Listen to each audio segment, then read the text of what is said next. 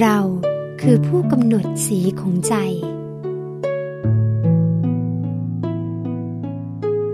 เชื้อโรคเมื่อเข้าสู่ร่างกายมนุษย์แล้ว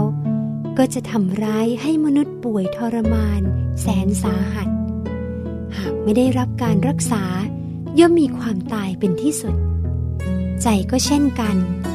หากมีกิเลสอาสวะบ่อนทำลายทำร้ายจิตใจมนุษย์ให้เสื่อมคุณภาพ ลงเรื่อยๆ บังคับให้มนุษย์สร้างกรรม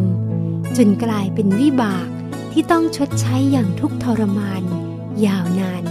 ในวัฏสงสารอันหาที่สุดมิได้ นานเท่าไรแล้ว ที่มนุษย์ปล่อยให้กิเลสบังคับ ร้อยรัดอยู่เช่นนี้ ทั้งๆทที่เรามีวิธีกำจัดมันออกจากใจได้ ด้วยอำนาจของสมาธิ โดยหมั่นเจริญภาวนา จนกระทั่งสิ้นกิเลสอาสวะ ตามอย่างพระสัมมาสัมพุทธเจ้า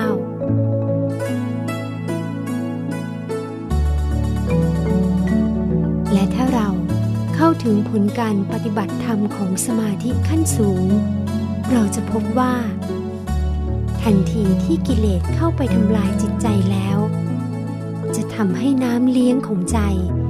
จากเดิมที่เคยใส มีสีที่ผิดปกติไป ดังที่พระเดชพระคุณหลวงปู่วัดปักน้ำภาษีเจริญ ท่านกล่าวไว้ว่า โลภะหรือราคะ เมื่อเข้าทำลายจิตใจแล้ว จะทำให้น้ำเลี้ยงของใจกลายเป็นสีแดง โทสะเมื่อเข้าทำลายจิตใจแล้ว จะทำให้น้ำเลี้ยงของใจ กลายเป็นสีดำโมหะ เมื่อเข้าทำลายจิตใจแล้ว จะทำให้น้ำเลี้ยงของใจ กลายเป็นสีเหมือนน้ำล้างเนื้อ จากสภาพสีของน้ำเลี้ยงใจเช่นนี้ เมื่อตาของเรามองอะไร รับภาพอะไรมา ประสาทตาจะส่งไปยังใจ แต่เนื่องจากใจเป็นสีแดงบ้างดำบ้าง สีเหมือนน้ำล้างเนื้อบ้าง ด้วยอำนาจกิเลสบังคับ จึงทำให้เห็นอะไรไม่ตรงตามความเป็นจริงทำให้เห็นผิด เมื่อเห็นผิดก็จะทำให้จำผิด เมื่อจำผิดก็จะทำให้คิดผิดผิด เมื่อคิดผิดก็ทำให้รู้ผิดผิด เข้าใจในสิ่งที่ผิด ส่งผลเป็นการกระทำที่ผิดไปตลอดชีวิต อย่างไม่ตรงไปตรงมาตามความเป็นจริง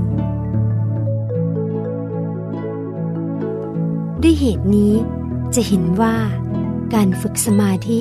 มีความจำเป็นมากในชีวิตแต่ละวัน การฝึกสมาธิ